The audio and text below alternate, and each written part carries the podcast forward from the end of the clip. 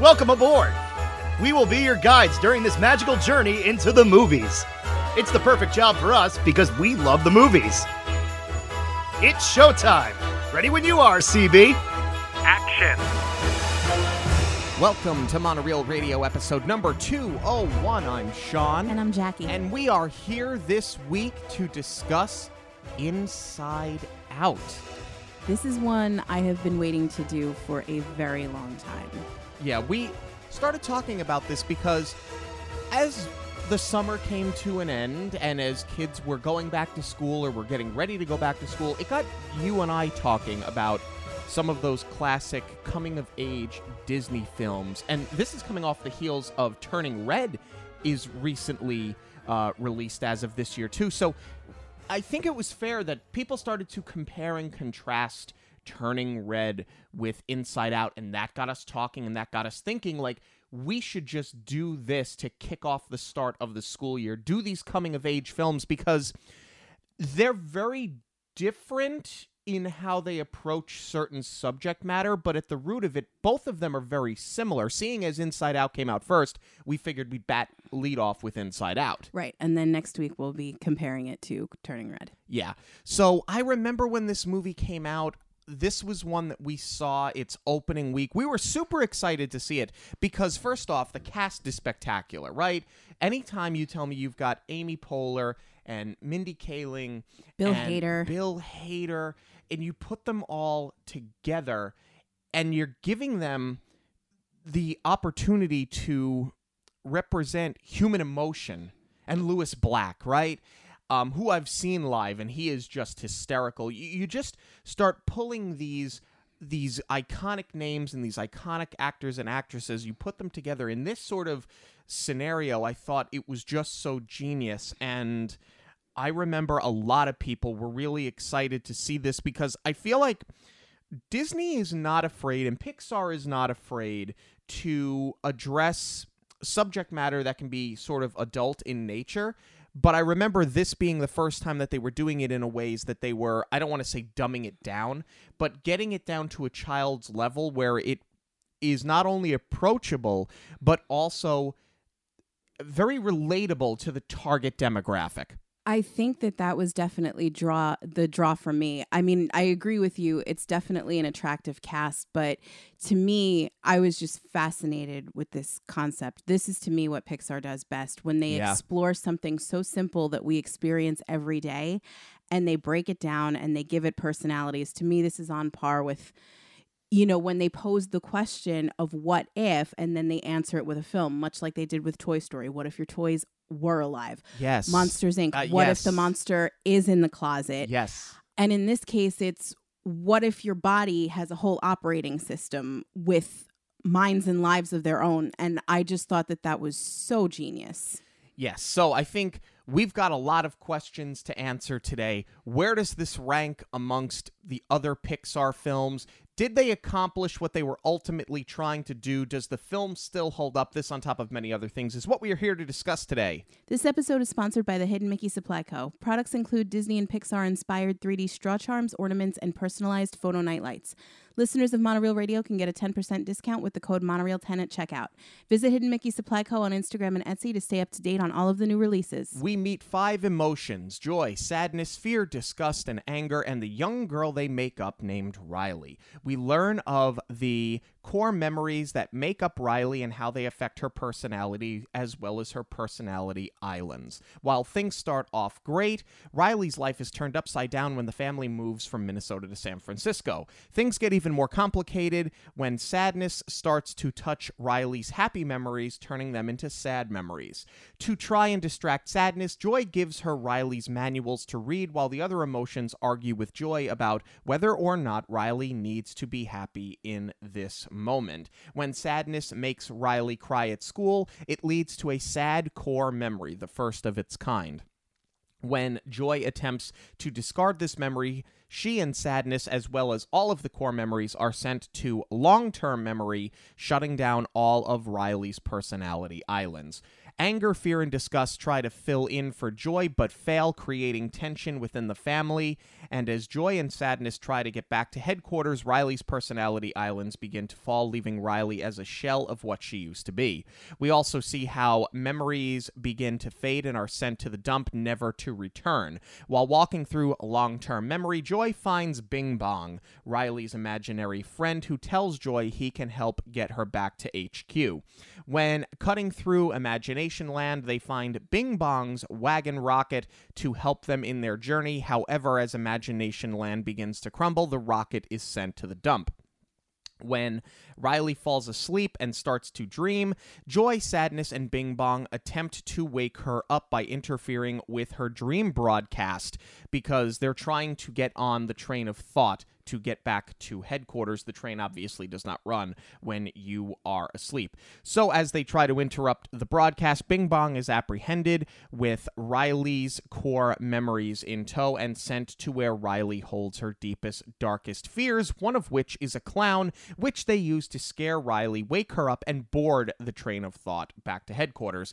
Anger and disgust, meanwhile, plant the idea in Riley's head to run away back to Minnesota to create new happy core memories, since they all came from Minnesota initially. When anger makes Riley steal her mother's credit card to buy a bus ticket, Honesty Island falls, taking the train of thought with it. Joy and Bing Bong eventually land in the dump along with the core memories while Riley begins to run away. As Riley forgets things in the dump, they begin to fade away. While there, they find Bing Bong's rocket and decide to use it to escape the dump. However, it is not powerful enough to take both of them, so Bing Bong sacrifices himself to get Joy back and help restore Riley. Unable to remove the runaway idea from her head, Riley boards the bus as she is unable to feel anything. In Imagination Land, Joy creates a stack of Riley's imaginary Canadian boyfriends to catapult herself and Sadness back to headquarters, where Sadness pulls the idea of running away from Riley's head and restores Riley's core memories fixing the islands and gives Riley a new start in San Francisco, where she has core memories that are not just happy, but also sad, disgustful, angerful, and fearful. So, from the start of the film, I think this entire premise is great. I love that upon Riley's birth, the first thing that comes into her head is joy. And rather than having an entire console that controls her. It's just a button that helps her coo and then makes her cry once sadness comes into the picture. Even the design of the headquarters is very simplified. There's not as many memories yet. They don't need the storage that they have as she gets older. Uh, it's just so brilliant. I mean, conceptually, it's brilliant, but the way that they execute it, uh, like you said, that Joy is just like this glowing orb, and she appears out of nowhere and it was so smart to start it off that way not just because joy is our main character but that really is all you know when you're a baby. I mean most babies come out crying but as far as a range of emotions go by and large you just have a happy giggly baby so joy is all you need. And then the way that they deploy the rest of those emotions as Riley starts to grow and she's got to start watching out for things and trying new things and they introduced fear and anger and disgust like just it, it is so brilliant I also love the quote unquote job films, much like Monsters Inc. You brought it up before, right? Where they ask the question, what if? But it's more than just the monster in the closet. These monsters have a job, they go to work, it's their responsibility. I love that they tackle the same thing here and that these emotions are not just what make Riley up, but they're what help execute Riley's day to day and how the the five of them will stand together and analyze the same situation in five different ways and when one believes that they have it in the absolute correct uh, response they just push the others to the side and just take control of the console. To my ocd it's just so satisfying the way that they break down all of these roles and functions and each of these five characters has such an important role to play. Um and i think it was so smart that they went with these five emotions cuz to me i'm thinking about it in terms of like your primary colors. And I don't mean that in the sense of the character design. I mean in the sense of, you know, you have three colors and different combinations of each will make up the entire spectrum. Right. And in this case, joy will cover optimism. Um, sadness and either disgust or fear will cover sort of like that ambivalence. I don't think that you needed to represent more emotions with more characters. I think that that would have just overcomplicated things and it just would have been far too busy. So this is just, you know, stripped down and perfect. It is. And I think that the way that they introduce everything, the way that they introduce the idea of core memories, how they make up the person, it's brilliant, but they also do it in a way where it's very quick without seeming like they do it in a way that it's rushed. The beginning of the film is very well paced. I think this is some of the best world building that Pixar has ever done. You and I usually spend a lot of time talking about world building because they did it so brilliantly with Toy Story, Monsters Inc. the same thing. Um, though not a Pixar, we we gave Zootopia a lot of props for the same thing. Yeah. Wreck-It Um, Ralph, same thing. Yes, but I I think this is just one of the best. It is because I think they do it in a way where it's not only unique and not only is it visually stunning, but it's also completely functional at the same time. And I think that when you're a kid, I mean, I know when I was a kid, I always thought to myself, what would an entire room of French fries look like? You know, when like you're six or seven years old. Um, and I think the fact that you actually dedicate a space to that exact thing in the mind of a child. I think they just made it very again they made it very relatable. I think like I'm just going to say this right now cuz I want to get it out of the way. The brilliance of this film from start to finish is how completely relatable it is. Yeah, I'm going to apologize in advance for the my use of the word brilliant and genius throughout this entire review because spoiler alert, I love this one. Um so just as we are, you know, we have wrapped our minds around how everything functions. Uh, to your point, we see what's going on on the inside, how it's reflected outward, and how they are working in conjunction with Riley. Uh, we, much like Toy Story, get turned on our head with a move. Yep. Uh, and even though we have seen a move before in a Pixar film, they present it in a completely different way here. Yes. I mean, obviously, you know, the big thing in Toy Story is grab your moving buddy, and we see how it affects the toys. Now we're seeing how it affects uh, a, a child. And I think what they did here too is perfect, starting us off with Riley as a baby. We grow with her. And now she is at that perfect age where it's not going to be teen angst yet, but her emotions are going to be running wild. And, you know, when you're 11, 12 years old, you really don't know how to control them. You certainly don't at 13 when your hormones are everywhere. Right. Uh, but this was just a really smart choice to put us at that age. Right, because at that age, what's the worst thing that could possibly happen to you is you move away from all of your friends and everything that's familiar to you. What I love about this is up until this point in time, you're seeing all of the memories that get collect over the course of a day before they get dispersed to long-term memory. They're mostly yellow. They're mostly happy memories. Yes. Joy is very much in control until this move happens. And what you'll notice with the background of the headquarters during and post move, it's now an array. It's a rainbow of different colors, most of which are not yellow, because th- this is the first time that you're seeing true mixed emotion. And I thought the fact that they could play with that and play with the memories and play with the setting and the backgrounds and then that world build that you talked about, I thought that it was really an interesting choice. And I thought that it was a really smart choice because we know that Riley's got mixed emotions because we're watching these five characters kind of scramble. It's different when you see, you know, uh, I mean, it's thousands, right? It's thousands of these little marbles that represent a memory, that represent an emotion, to see how many of them are in her head just over the course of that day and how many are different colors. I think it really does a great job of reminding you just how difficult this is for the child. Completely agree. I think another really smart choice that they made was um, having. I I think this comes by virtue of having Riley's family originally from Minnesota. Um, but I thought hockey was such a smart choice for her hobby because even though we are following a girl, I think by by giving her a sport, particularly hockey, you gave something for the the boys in the audience to latch onto.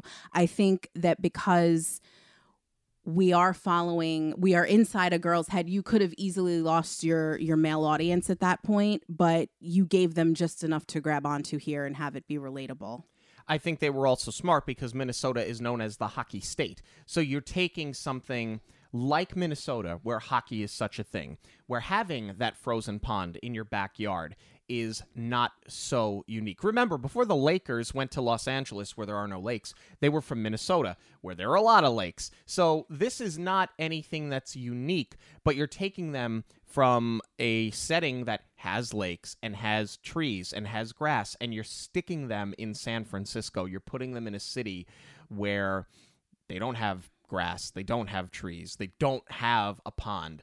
It, it's a culture shock in every possible way. And you're putting her far enough away where getting her home is going to take an extreme measure. And obviously, that plays out later on. Right. It's a very, it adds another layer entirely uh, to your point where they're going from rural to city. And to be a part of a team that you're leaving goes one step further than, oh, I have to leave all my friends and everything I know behind. Um, so it's subtle at first, but it does eventually become a big plot point when she tries to get back. So again, just so smart. My only gripe with the film is that and, and I understand it's the whole premise of the film, but sadness just keeps doing the same thing over and over and over again. She keeps touching the memories. They keep turning them to, to, to sad memories. She keeps doing the same failed thing over and over and over again. I get it. That's the entire premise of the movie but nobody it never gets fleshed out why sadness is doing this. The the whole premise of the film is that it's okay to be sad. You don't have to be happy all of the time. It's not normal to be happy all of the time. You do have to be angry. You do have to be sad. You do have to be scared. You do have to be disgusted. I get that's the point of the film but they never explain what's happening with the character sadness that is leading her to do this after 11 years I did think a lot about that while watching this film because that was a big question that stuck out in my mind was was the why that uh, that sadness doesn't have necessarily that motivation. The same way that joy does because obviously she just wants to keep her kid happy which at surface level seems pretty simple and that's why joy gets very protective over riley. Um so i i was really especially when I watched it the second time, zeroing in on sadness and what makes her start just reaching out and touching these things. Um, because she's starting to do that before the move, which another really brilliant choice. They plant it the day before that she's starting to tamper with these memories. Right. So that when it's actually time to drop this bomb on Riley and have her get emotional about it, sadness is already shaking things up. And that's and joy even says we just talked about this. You can't be doing this. Um so it was sort of a big question mark for me. And i think that they could have maybe addressed it a little bit more. Riley does sort of feed them just as much as they are feeding her. So i think that they could have given us a little bit more to bite into in that regard. That Riley does sort of send them cues from the outside about how she wants to feel. Um, and I think again that plays back into the age because she is learning how to manage her emotions. But there are a couple of other key things that happen where I started thinking in terms of okay, she is getting this from the outside. Um, but they don't necessarily strike that balance just yet especially because um and this this was something that was really funny that stood out to me is how each emotion is zeroed in on something that is happening with this move. Obviously, the overall feeling is sadness, but you have anger who is zeroed in on Riley's relationship with her parents and why would they do this to me and and I'm mad at them.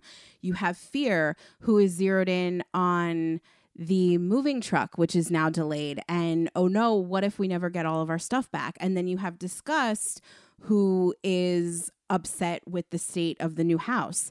Um so again, it, it's the personality traits of these characters, but I thought that that was just so interesting to have them call out to each one of these things. And yes, that is their primary focus. But when you think about that in the context of Riley is experiencing every single one of these thoughts, um, which is ultimately what's making her sad, but it is just so relatable because that is literally everything that is going through your mind. Right. And I think that it's smart that this is where the emotions start to wrestle with each other. And this is the first time that you're starting to see them argue where anger is the one that says to joy like let us handle this. She does not need to be happy right now. We've got this. Let us do it. Because joy is just all about keeping riley happy all of the time which is commendable but i like that they start to introduce this idea of a friction within the emotions Agreed. And that's the only thing that I bump on sometimes is that Joy is trying so hard to overcompensate. She's almost meddling. Um and and sometimes that does annoy me when I sit down to watch this, but it's supposed to. Right. Right, because you you you as the viewer understand that not everything is a happy moment. Right. You can't possibly be happy all of the time. And I think you get frustrated on behalf of anger specifically because he's just trying to do what he's supposed to do and she is not listening. That's the problem. It's not that you have so much an issue with her cheery disposition on life, it's that she is preventing everyone else from from accomplishing their goal from holding up their end of the bargain and what their responsibilities are when it comes to having Riley feel just as a human being. Despite that, Joy still gives it one more college try. She's like, you know, go to bed. Riley's going to sleep. I got this. And then the next morning for the first day of school, she's waking them up with the accordion. Um, I did think that was really clever, though, with this train of thought. And she's like, I ordered extra daydreams in case school gets boring or something. And that's where, uh, you know, we've we've established the conflict in this film is that these emotions are going to start uh, going after each other to be in control of Riley at this point. Um, but then it sort of gives us a moment of comic relief and it pulls us back a little bit and gives us something relatable, like, eh, you know, just these common phrases. Oh, a train of thought, a daydream. Um, so it, it kind of is a little nod to the audience to make us see the bigger picture again at this point. Right. And I love that at this point you're starting to see that the newspaper which is known as the mind reader yes. that anger has been reading it ch- the headlines change. Um, and not just day to day like a newspaper would but moment to moment the headlines are changing in the newspaper that he reads. Um, i thought that this was really smart. I thought that this was a good way of sort of hitting the reset button and giving Joy an opportunity to do the okay, it's a new day, let's start positive thinking, blah blah, blah like most people try to do. Most people don't wake up and go, "Here I am living the dream one nightmare at a time." You know, like she she's doing what she is supposed to do. Um and to see where it spirals down as soon as Riley gets to school because when she leaves and Goofball Island is doing its thing and she's all happy with her parents who gleefully let her just leave the house and walk through a city In that new they just city, moved to yeah. the day before. Um, to see what happens as soon as Riley starts to talk about the differences between Minnesota and San Francisco when she gets called upon, which of course Fear loses his mind because that was like number one on his list is getting called on in school. Um, A list miles long of everything that could go wrong today. That that was really clever. when she starts talking about playing hockey and then she starts to cry because sadness touches a core memory and turns it into a sad memory. Um, I thought that was a very important moment in the film because, on top of the fact that again, and this is the last time I'm going to say this. This is the entire premise of the film is sadness touching these memories. What it does in, in a bigger context is the whole point of the film, which is a happy memory can become sad when you're missing something. Um, and I think that this was a really smart way of introducing it as played out as it does get and as annoying as it gets at times when sadness does it. And sadness calls herself out and says i don't know why i'm doing this. Like literally says i have no idea why i'm doing this but she's doing it anyway and i think that if they would have given her more conflict or or done more of what you talked about before which was play up on the fact that because up until this point in time really what we know is the emotions control Riley. Never once is it introduced that she may have an influence on them. It's never introduced, it's never even said in the film. So if you would have introduced that idea that the emotions are getting conflicted because Riley is starting to take, control, I think it would have made this whole thing a little bit more feasible. But the point is, this is where it starts. This is where the movie starts to turn on its head. Um, I just wish they would have given sadness a little bit more of a reason other than I don't know. We're gonna get to that in the next scene because I do have a theory on it. Okay, Um, let's I get just to that next hit. scene then. Well, okay, you finish what you're going to say, and then we'll go to the next scene. No, there's just a couple of things that I wanted to hit on as far as Riley's first day of school. Mhm. Um, I, I, it's something I don't like, but I see where they had to do it. Every time something happens where sadness is acting out, Joy is the one to handle it because Joy is driving the plane. Right. But every time you take her away from that board, one of the other emotions gets a hold of it. It's like why can't those other emotions handle sadness and let joy try and and help Riley have a good day here? But that's the whole thing, right?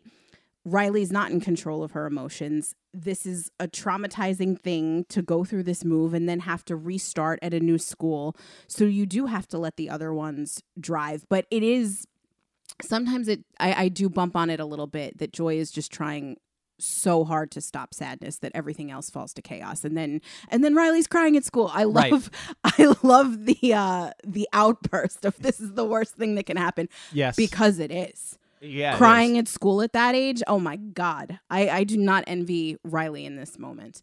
Um and now from here we start to have some of the personality islands breaking down. And i love that we see it happening inside to her becoming empty on the outside. Right. uh just really well done there. Um to me this dinner scene after Riley's first day is one of the most brilliant scenes not just in this film that Pixar has ever done because you have the three of them sitting there. They her parents know this is a sensitive subject that they put her through this move it's her first day and they want to find out what happened Right. and instead of just focusing on what's going on in Riley's head, we get to see what's going on in the parents' head. And Yes. I just love, love, love it.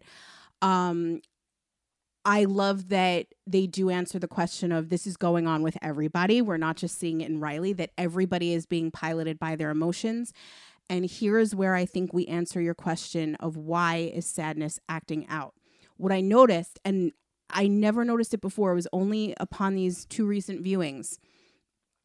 Joy is not driving mom and dad. No.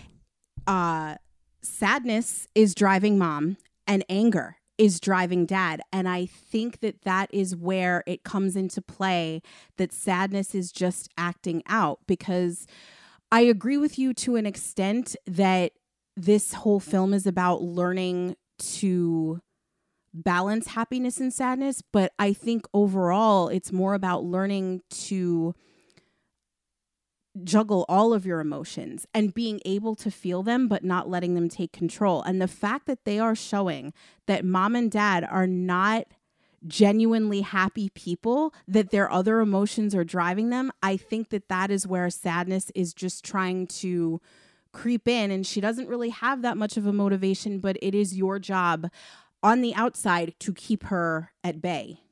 And it's the first time that you see extended consoles where every emotion has literally a seat at the table. Because all we see with Riley's console is you have five emotions that are shoving each other out of the way to get control of a button, to get control of a knob. But when it comes to mom and dad, because they're older, because they have more life experience, because they're more mature, you have a larger console and everybody's got a spot and there's balance. So while you're right, Joy is not driving either one of them, everybody has an equal share and an equal say in what's going on. And I think that that's just such an interesting commentary, too, because it is showing, it, it sort of alludes to when you're a kid, you think you know everything and that you feel everything. And you do because you don't have that entire range of emotions yet, where you know, you don't necessarily have to be full blown angry all the time. You don't have to go to that extreme. You can just sort of be pissed off and annoyed, and that's okay too. Yeah. Uh, so it is about showing that eventually you will have that control.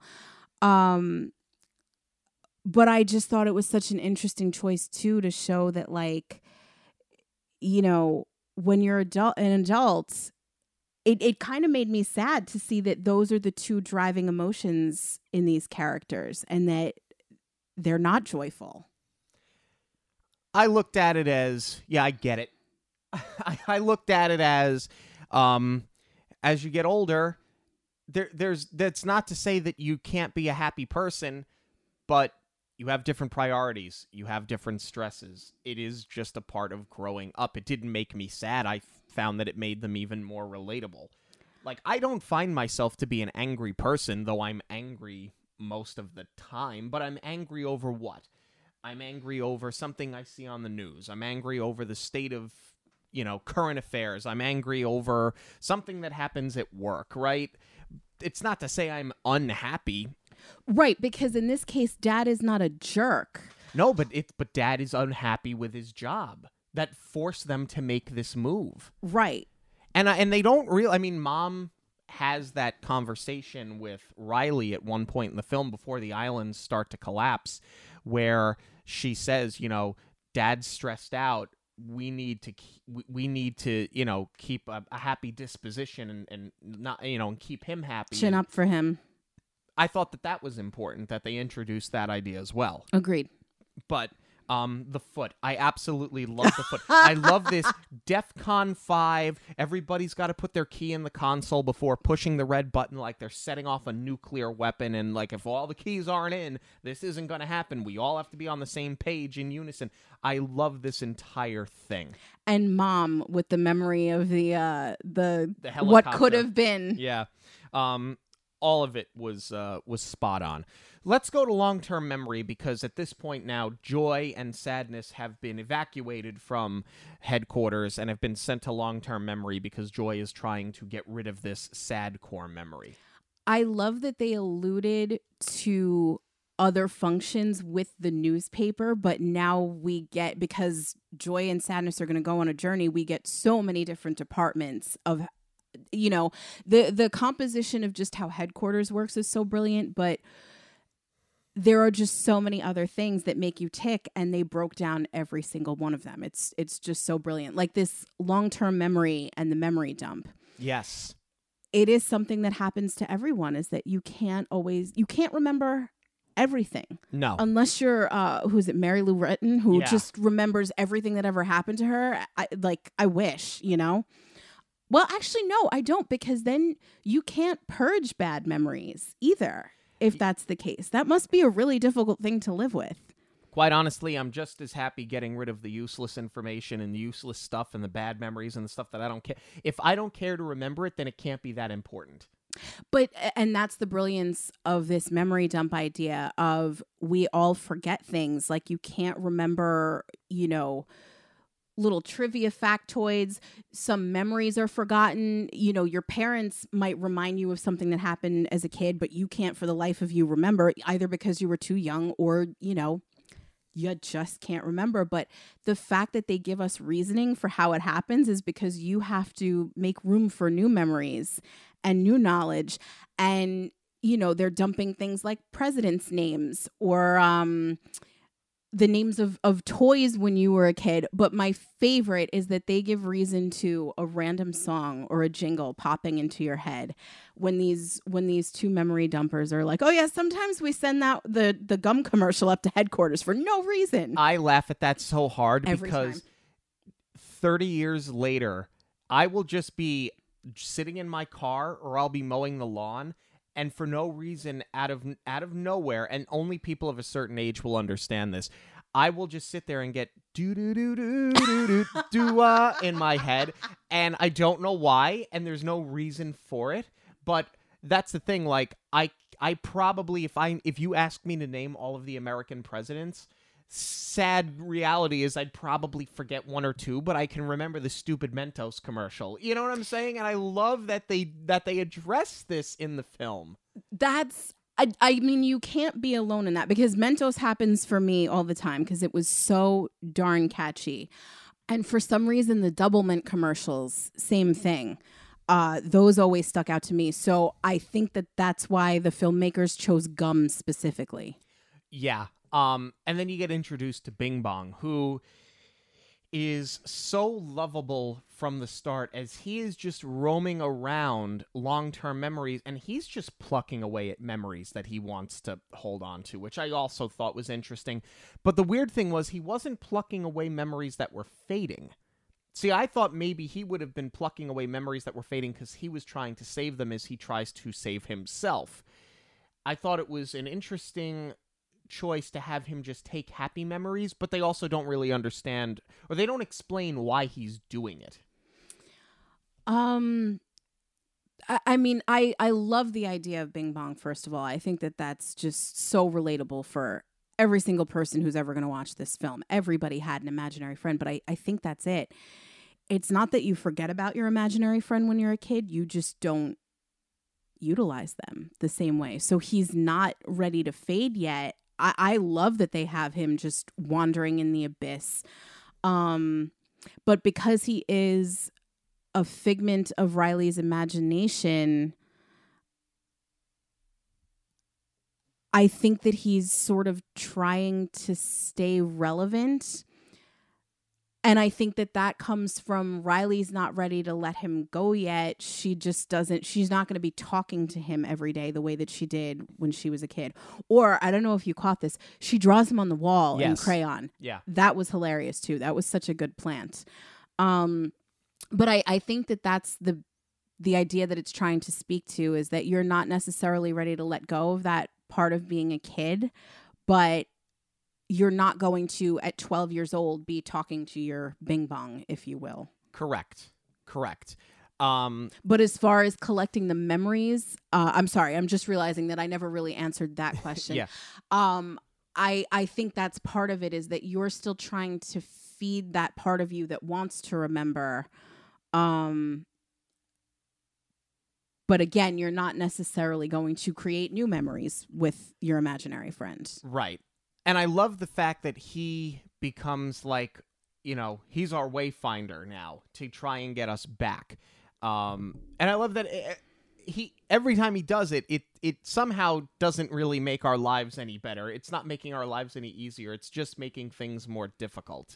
no and neither is sadness because at this point she's not even walking on her own that kind of bumps me i mean i do like the visual especially just because of sadness's character design like she's so droopy. She looks like she's gonna fall over and collapse at any moment when she's at headquarters and now we see her do it because sadness is taking over and consuming riley. Um but joy is literally juggling these core memories. Now she's got to pull sadness along and she's got to try and wrangle bing bong. At times it feels like there is too much going on but i think that that's also intentional because there that certainly is just part of the human experience is you know your emotions running wild and it does feel overwhelming Right, especially at the age of 11, right? Like that's that's the whole thing is it's supposed to be that you're kind of not in control of yourself and you don't really know why. Um but I thought that this is where the expanded world building really starts to make sense. Um and this is where I think it gets really really well done. I love the idea of them going into abstract thought. Me too. I thought that this was absolutely brilliant, and I thought that it was fun, and I thought that it was funny, and it added an extra layer.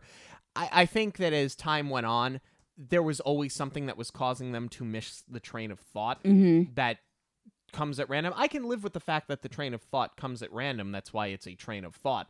But I think the fact that they ju- it was always oh we just missed it or oh we got led into something that prevented us and we just missed it that they did it just enough where it didn't get played out but it was almost there. Um, I don't know. I I kind of disagree with that because I I feel like that that's so true. I constantly lose my train of thought. Look at how many edits you have on this episode. um And there are more to come, I'm sure. no, um I th- that didn't bother me. Um at first honestly, the abstract thought did. I thought it was just sort of an animation and stylistic flex, but they made it make so much sense when um they turn it on from the outside to try and and that does i guess pull into your train of thought a little bit because they are trying to pla- pluck these abstract thoughts and and make an idea out of them. Um, Sure. so i i think that's so smart. That that's something like you wish you can go back and tell yourself something as a kid. It would be to write every single thing down because you never know like that's the thing it's very hard to be creative sometimes as an adult when your brain is so cluttered up with other things and stress and you don't have your best ideas. And i, I think you know part of that was i realized that from watching this film is that when your head is clear as a kid like that's where your best stuff comes from. And i was just like man i wish i had written more things down that you could reference back to. You know, you might have had a spark of a really good idea and, and you've just completely lost it. The only person I know that ever did anything like that was Tim Burton. And uh no, don't make the face. John's rolling his eyes right now. It he he had all these drawings from when he was a kid and it sort of makes his work seem contrived now because it's all similar, but no, that's him referencing back to his best work. Um, I also love as we start to extend into this universe a little bit. No commentary on my tangent. Nope, Okay. all of his stuff is exactly the same.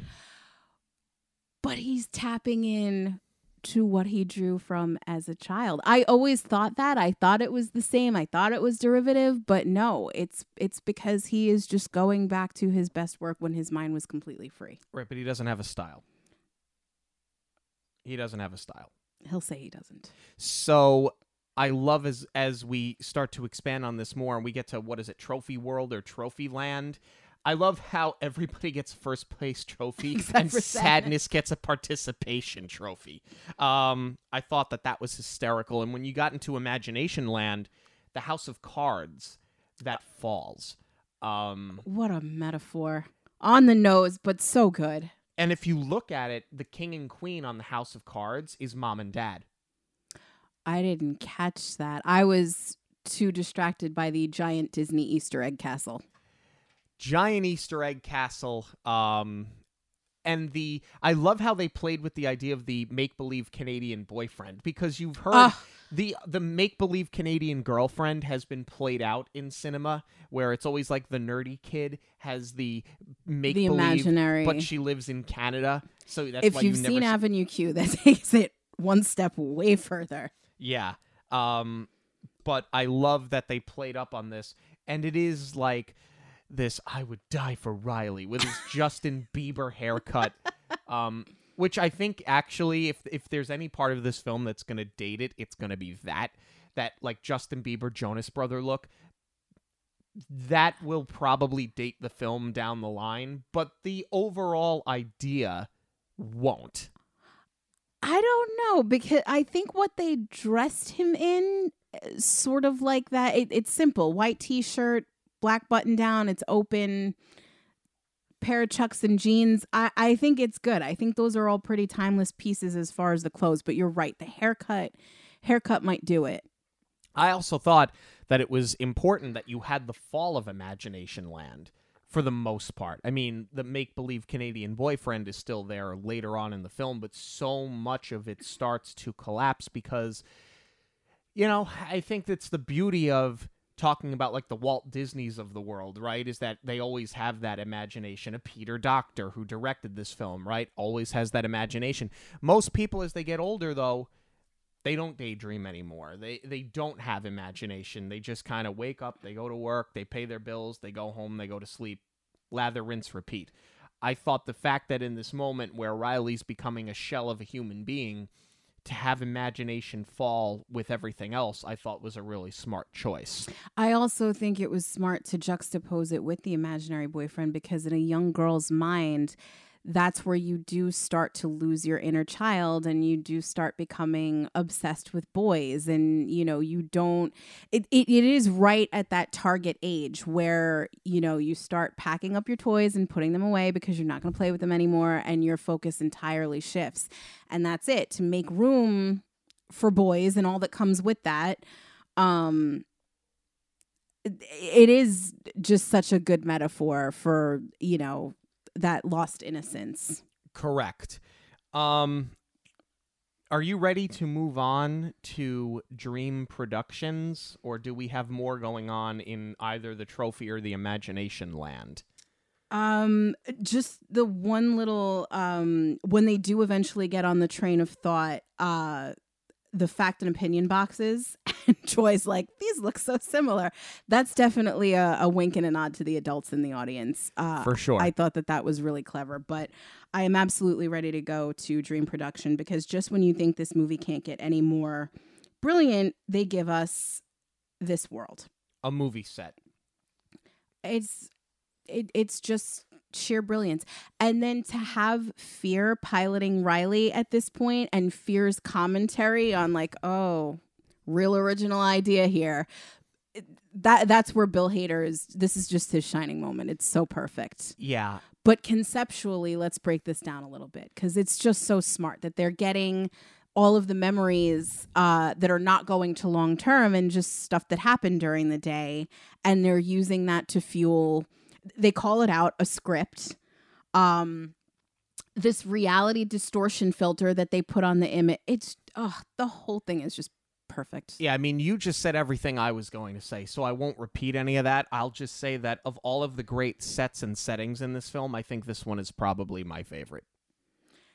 That's that's what I think. This is probably my most favorite of all of the settings in the film aside from headquarters yes. And i i love that they turn this on its head with the idea of well we're gonna have to wake up riley.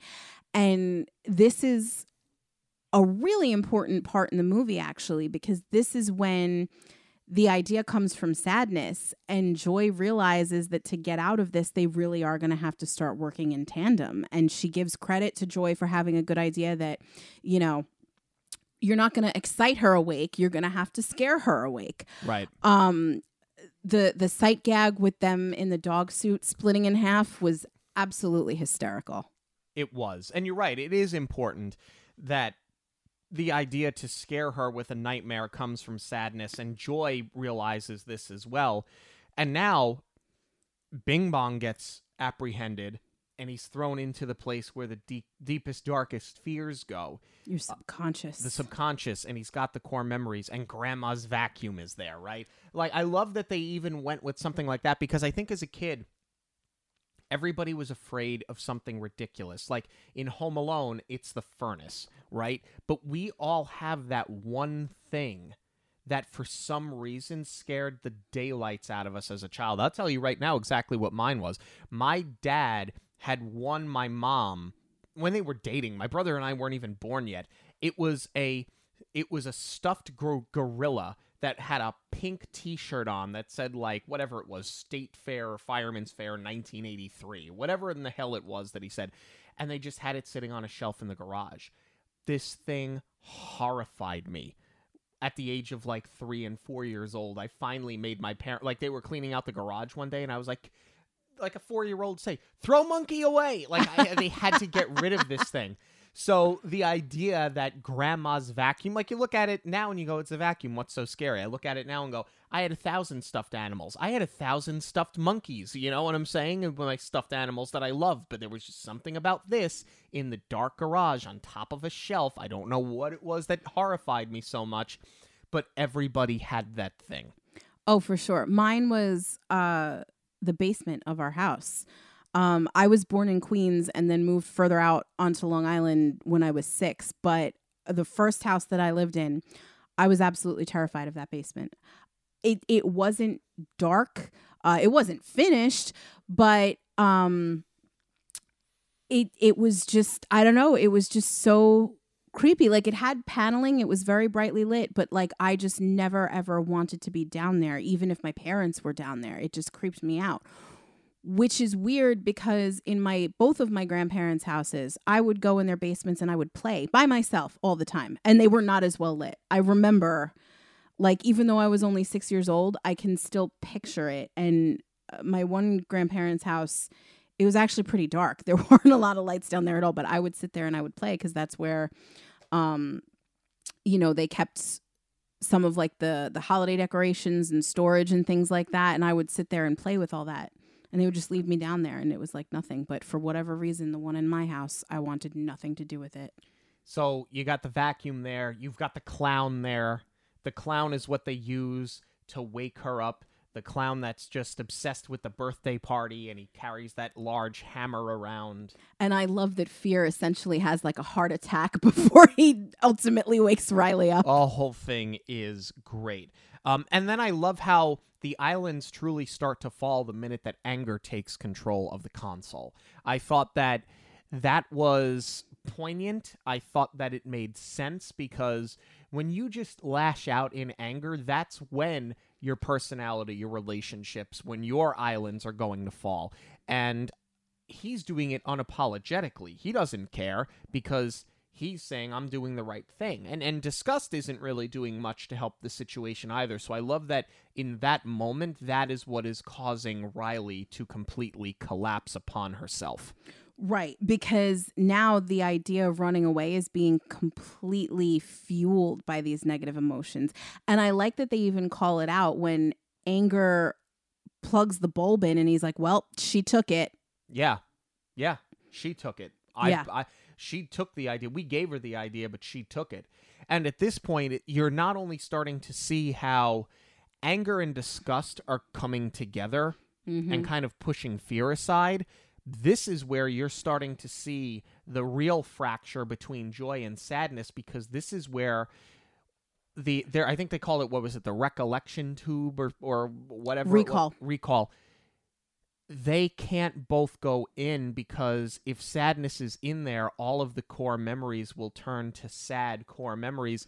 Joy is willing to abandon her and leave her there Yes. and say, I've got to make her happy. That's my responsibility is to get her back. It's a very tough scene to see that Joy, who only wants to act in happiness, is willing to abandon somebody that she's been with for all but 33 seconds of her existence and it's uh, but but it kind of tugs at you because it's like on the one hand she's trying to save riley and she's trying to make her happy but at the same time it just seems like the complete opposite of what a joyful person would do is to just abandon somebody and leave them behind Yeah, I think that was probably one of the bigger challenges of this film is that our characters are representing emotions, but to have a complete character, they still have to have that full range. So where you wouldn't necessarily think that Joy would do something like this, um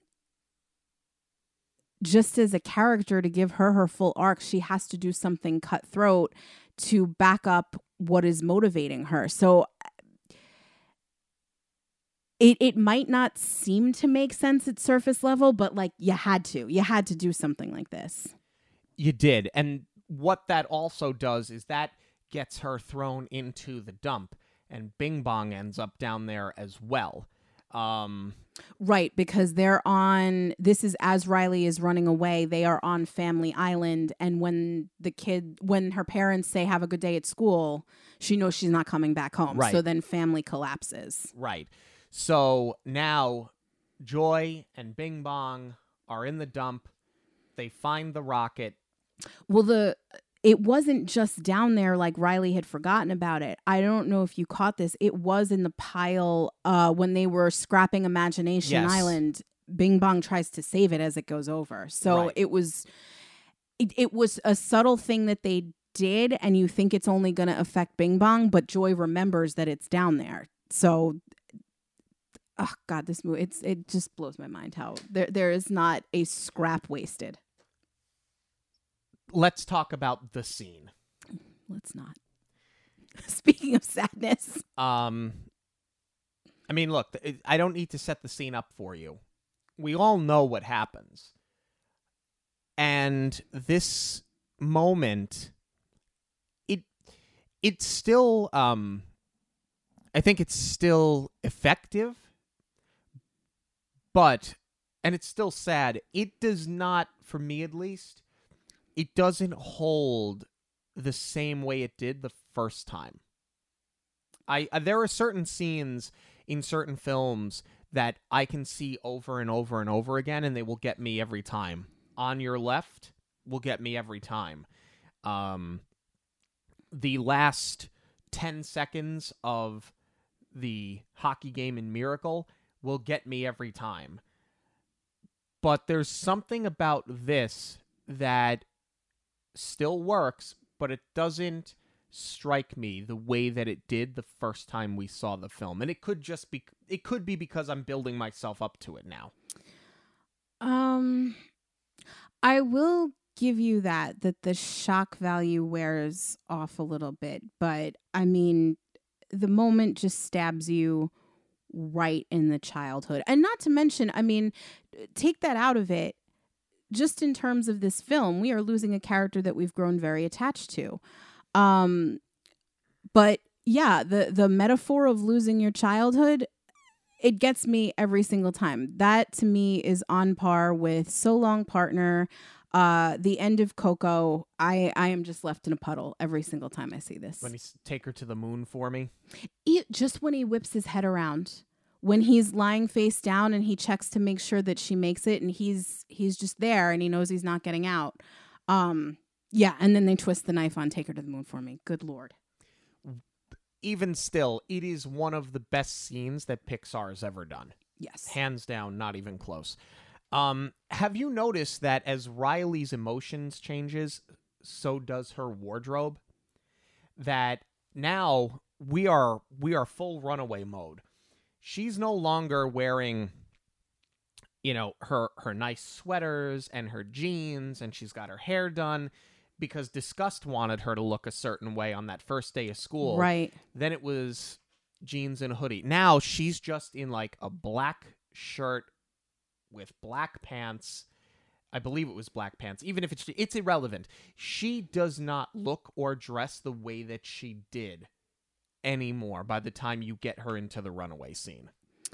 that's that's really interesting that you picked up on that because I wasn't thinking about it in terms of her emotion at all. I was completely focused on how it's plot driven because when she goes to steal the money from mom, mom is trying to light up the moving company because they still don't have their van. So it works for both because she's running out of clothes. Right. Right. Um but I think that at this point in the film this is where obviously you're getting towards the end of your third act, right? And you need joy and sadness to reconcile. But the weird thing is Joy's trying to apologize, but sadness for whatever reason instead of having her moment when Joy comes back and apologizes, Sadness is still trying to run away because she has accepted the fact that she has done this to Riley, that she has been the root cause of all of this, and she's trying to kind of just hide herself in long term memory, not to be found again. Right. Which, which is a really good character arc moment for her, too, because as soon as her and Joy were ejected from headquarters, um, and the islands start to shake a little bit, Sadness does say there's there's no you up there you have to get back and even sadness doesn't recognize that they have to learn to coexist with each other to make riley function Correct. so it is a good a really good placement for that one last conflict and one last obstacle that joy is going to have to overcome to get back there Right. And then once they get back to headquarters, um it was important, I think, that Sadness was the one to remove the idea from Riley, to remove the idea from the console. yes Because you needed to give her a purpose. And the her purpose was that it's okay and it's normal to be sad and to get sad at happy memories. We all have memories of people, right, that make us happy, and then you get sad because some of those people are not here anymore. That's not to say it's a sad memory, it's just to say that you're sad thinking about that moment that is inherently happy. I think that it was important for them to do that because at the age of 11 you know I, I i lost my first grandparent when i was 13 that i well no that's not true i lost my first one before i was even born the You first one i lost that i could remember as a child was when i was 13 and i remember you know i I lost one of my neighbors around the same age, and one of the kids at school lost a parent in an accident it's you kind of start to get into that age where it's not uncommon to start having those events happen. So I think that for them to introduce the idea that at 11 years old for Riley that you can have memories that are not clearly happy, sad, fearful, disgustful, that you could have something that's happy and yet sad and yet made you angry at the same time. It it's sort of uh, I, I I like that they that they introduced that here.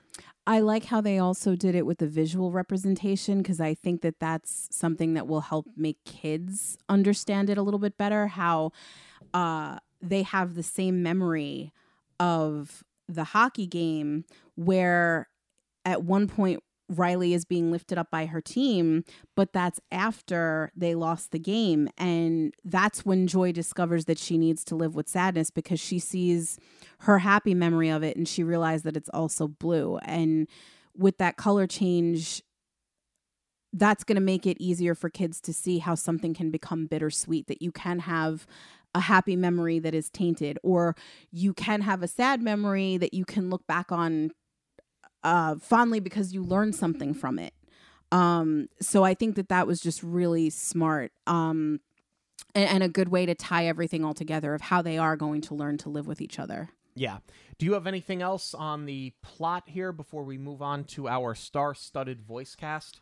Uh, no, just that they completely stuck the landing. Um, because you know after uh, they remove the idea to run away, obviously Riley's going to repair things with uh, her parents. But I love how they not only go into the minds of the parents, but any other like minor characters that we've met. We've seen the inner workings of their brains. We see the dog and the cat. Um, I just love how they, you know, bring that out over the credit roll. I thought it was so well done. Right, and how Riley's console expands and she's got more islands that pop up. And a puberty button. That was, oh, that kills me still. So brilliant.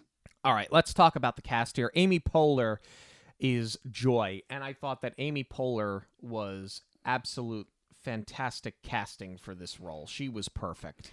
She absolutely was. Um, I also want to, while we're talking about character, talk about the design a little bit too, because this was something that Pixar took really good care of as far as, you know, what is the visual representation of your emotion.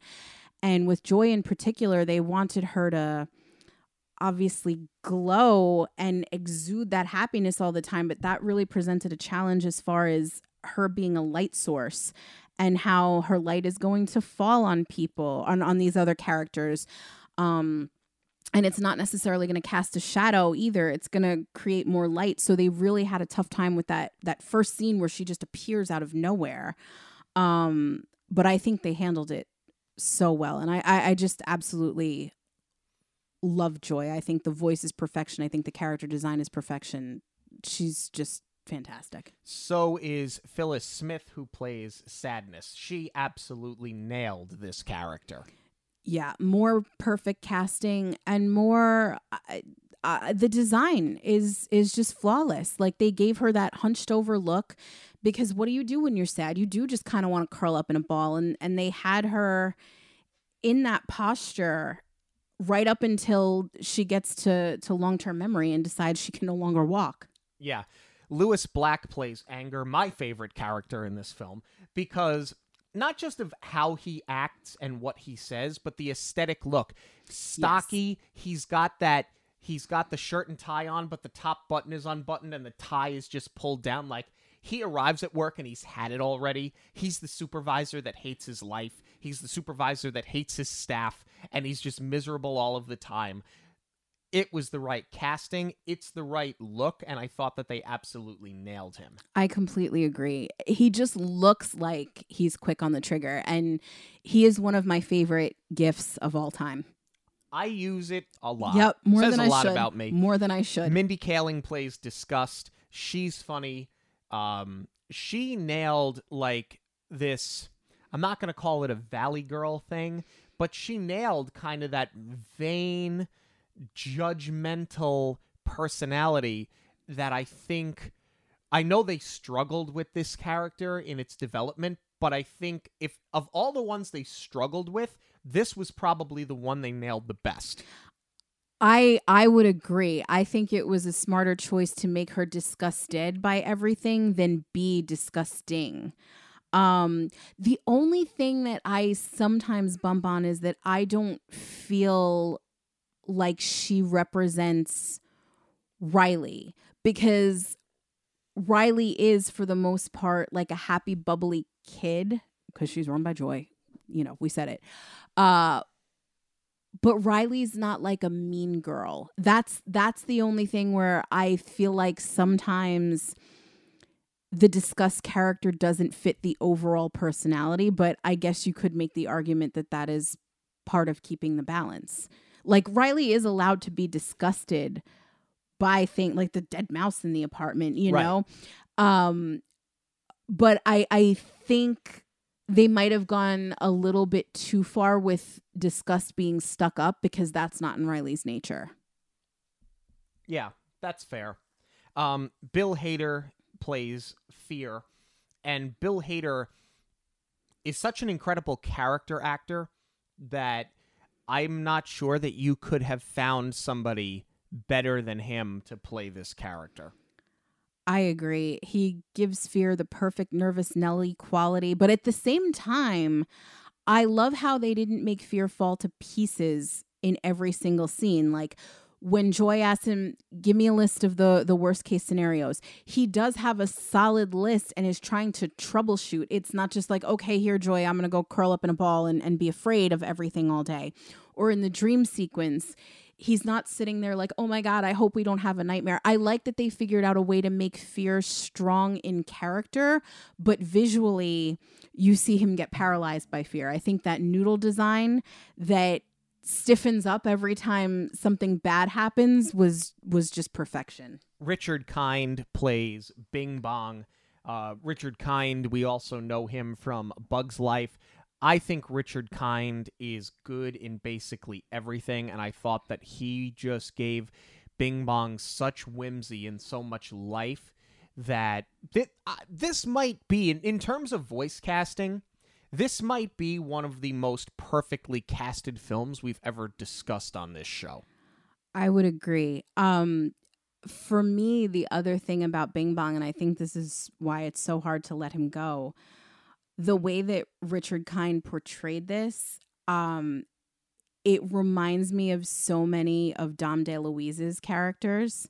And I think that's why it like stabs me in the heart a little bit more when it's time to say goodbye because Dom DeLuise was such a big part of our childhood as far Yeah. as voice acting. So it's it's kind of twofold, but just so well done. Kaitlyn Dias plays Riley, and I think that this actress did such a great job because she nailed the extreme waves of emotion from anger to sadness to fear to joy. I mean, as good as all of the characters were that portrayed the emotions, she did just as good a job mirroring those emotions in her performance. Right, because when you think about it, it's five different voices, but she only has one. So, like, even in the dinner scene alone, Mm-hmm. when she has to go through disgust, anger, and fear and respond to her parents in each of those ways, it, it, she handled it beautifully. Diane Lane plays mom. I always forget that. So did I. I, I mean, totally forgot. She She did is good, the though. quintessential mom, though, right? Like as as soon as I heard it, I was like, well, of course, because Jack, also in San Francisco, funnily enough. Yes. Yeah. I didn't even make that connection. I love Jack. That's one of my favorites. And then Kyle MacLachlan plays dad. I know him better from the Flintstones movie, which says again a lot about me. But uh, yeah, I mean, uh, here's the thing: it's they're just mom and dad. I hate to say it like that, but they're just mom and dad. But that's not to say that they did a poor job with it. I think that both of them did a good job of being funny, being likable, and being characters that you're sympathetic towards just the entire time. I feel like they do sort of feel a little bit plot devicey because you don't really give them full arcs, but giving us the look inside their head is what puts it over the top and stops them from feeling completely flat. final thoughts on Inside Out. Um, I'll go first if you don't mind because Yeah. I- I'm just gonna keep this short and sweet. I'm giving this one a big old perfect. Um, it's pretty flawless. I mean, I mentioned a couple of things that I bumped on, but like I said, most of those things are done intentionally to create conflict. You're supposed to be annoyed by them, and as much as I love the world building and how perfect everything functions, you can't have a movie of perfect function. You need conflict. Um, and they just execute it perfectly. That's the whole thing. This was a brilliant concept for a story with absolutely perfect execution. And it just gives you so much to think and feel about. And it holds up the mirror, I think, into our own lives. And, and that is just what Pixar does at best. I gave it a perfect score as well, and I'm just going to bury this now. And it'll mirror the same thing I said in our D23 recap that we just dropped. This film does not need a sequel. They announced a sequel this past weekend at the D23 Expo. I suppose we're going to press the puberty button on Riley, but we- kind of just did that with Turning Red, which we're going to discuss next week. This to me is not a film that requires a sequel because I mean, you're not you can't focus on a different kid because then you have to recast everything and then it's just the same movie done twice. So, I mean, what are you going to are you going to do Riley at this point now? Could you do Riley going into college? Or graduating and going into the workforce and starting to become jaded like her parents, you could, but the question is why? You know what I'm saying? Like, do we necessarily need this? We don't really know an awful lot about it. We just know that Inside Out 2 is coming. And to me, this is a sequel for sequel's sake. I don't think we need a sequel. I don't think most people want a sequel. And I think that you have to be very careful how you do a sequel because it's going to be very easy for them to just do what they did a second time and make it a rehash of the original. Monsters Inc. works because it's the same characters learning a craft. It's not a sequel to Monsters Inc. I, I feel like you there, there's a line here that you have to toe. Right. And you're not going to do a prequel to this because, I, I mean, they said it's Inside Out 2. It's not a different name that's Right. going to be a prequel. And you can't because we've already seen Riley grow up. Um, I think they're walking a fine line here because we're attached to the characters as far as the emotions, but we're not necessarily attached to Riley in that same way. Right. Um, so the question is going to be do we care what happens to her post this traumatic event in her life? Um, I think we sort of have to consider the time jump. Um, so this movie was 2015 and she was 11 or 12. Um, so that's seven years ago. That's going to put her, like you said, in college. Um, I I would say moving into college is going to feel contrived because we just saw her move. I would say maybe like a go through put her through a breakup, maybe. Do we care enough about that? It's it's your question. Do we care enough about Riley? I don't think the answer is yes. So I don't think you necessarily need a second film. I would like if you wanted to keep the Inside Out universe going and you wanted to tackle new obstacles, I'd rather they do this as like sh- either shorts or do it as a series on Disney Plus. Well, they did do a short. It's actually really cute of Their quote first unquote. date, yeah, right? but that's it's not really Riley centric. It's dad. Well, that's what I'm saying. Like, if you want to keep it going, I'm fine doing more of those. I'm. My point is, this movie is just so perfect that I'm not excited at all over the idea of a sequel. I mean, And I've been saying that to you since before we reviewed this film. This movie does not need a sequel. I love this one so much, but this is not one that I'm afraid that they're going to ruin with a sequel. I just think that they did such a good job, and there's so many directions you could take this in. Um, obviously, you know, Riley's older. We're going to have a lot more departments within her body. Um, you, we're going to see the whole range of the console should they choose to stick with Riley. Um, I I don't think we needed it, but I don't think we're going to feel like we lost anything just because they did such a good job with this one. I, I think they're going to be careful with it, and they're going to. I, I think it's going to be another really good execution. We're going to have to wait and see.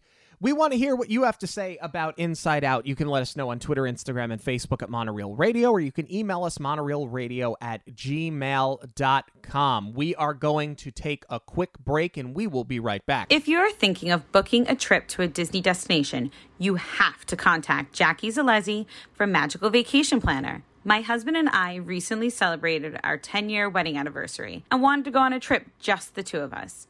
Jackie suggested Disneyland, knowing we'd never been and I had been dreaming of going. I am so thankful for her suggestion, as it was the most magical way to celebrate. Jackie got us a fantastic deal, but still constantly checked for discounts to make sure we were guaranteed the lowest price. Having recently visited Disneyland, she was a great source for helpful information and had suggestions for everything, including meals, Max Pass, even places to visit in Los Angeles on our non park day. Upon arrival at our hotel, we experienced the easiest check in because Jackie had taken care of everything. Throughout our trip, Jackie was in constant contact, making sure we had everything we needed and answering any questions we had. Our vacation was perfect. All thanks to Jackie Zolezzi from Magical Vacation Planner. So if you would like completely free assistance planning your Disney vacation, you can visit magicalvacationplanner.com, fill out the contact form and request me as your vacation planner, or you can email me directly at j.zolezzi, that's Z-O-L-E-Z-Z-I, at magicalvacationplanner.com. Hi, this is Kelly from Karma and Kismet, your official monorail news sponsor, and I am very excited to throw it over to Sean and Jackie to talk all about the Disney news. But before I do that, I want to make sure that I share with you guys where you can check out all of my Disney inspired art at karmaandkismetdesigns.com. Don't forget, listeners of the show get a 10% discount with the code Monorail10 at checkout. Be sure to see all of the services that Kelly has to offer at karmaandkismetdesigns.com. That's karma, the letter N, kismetdesigns.com. She is our monorail news sponsor. However, we don't have a news to report right now because, well, that was our entire conversation yesterday was our dockside chat and our D23 recap. So we're not going to bother hashing all of that out again. You can go and listen to yesterday's episode that dropped to hear all of the news that came out of D23 and how we reacted to all of it, including our reaction to the announcement that we are getting a sequel to Inside Out. But we want to know what you have to say about what you heard at the D23 Expo. Were you there? Were you lucky enough to get into the panels? What from the films, from Disney Plus, from the games, from the parks are you most excited about? We want to hear from you. Monorailradio at gmail.com. Thank you all so much for joining us this and every week on Monorail Radio. Don't forget that you can like, subscribe, and rate us on Verbal or your podcast platform of choice. Don't forget as well to find us on social media Twitter, Instagram, Facebook, and TikTok at Monorail Radio. And for links to everything related to the show, it is online at monorailradio.com. For Jackie, I'm Sean. Have a magical week, everyone. On behalf of Monorail Radio, we'd like to thank you for joining us. We'll see you at the movies, the stuff dreams are made of.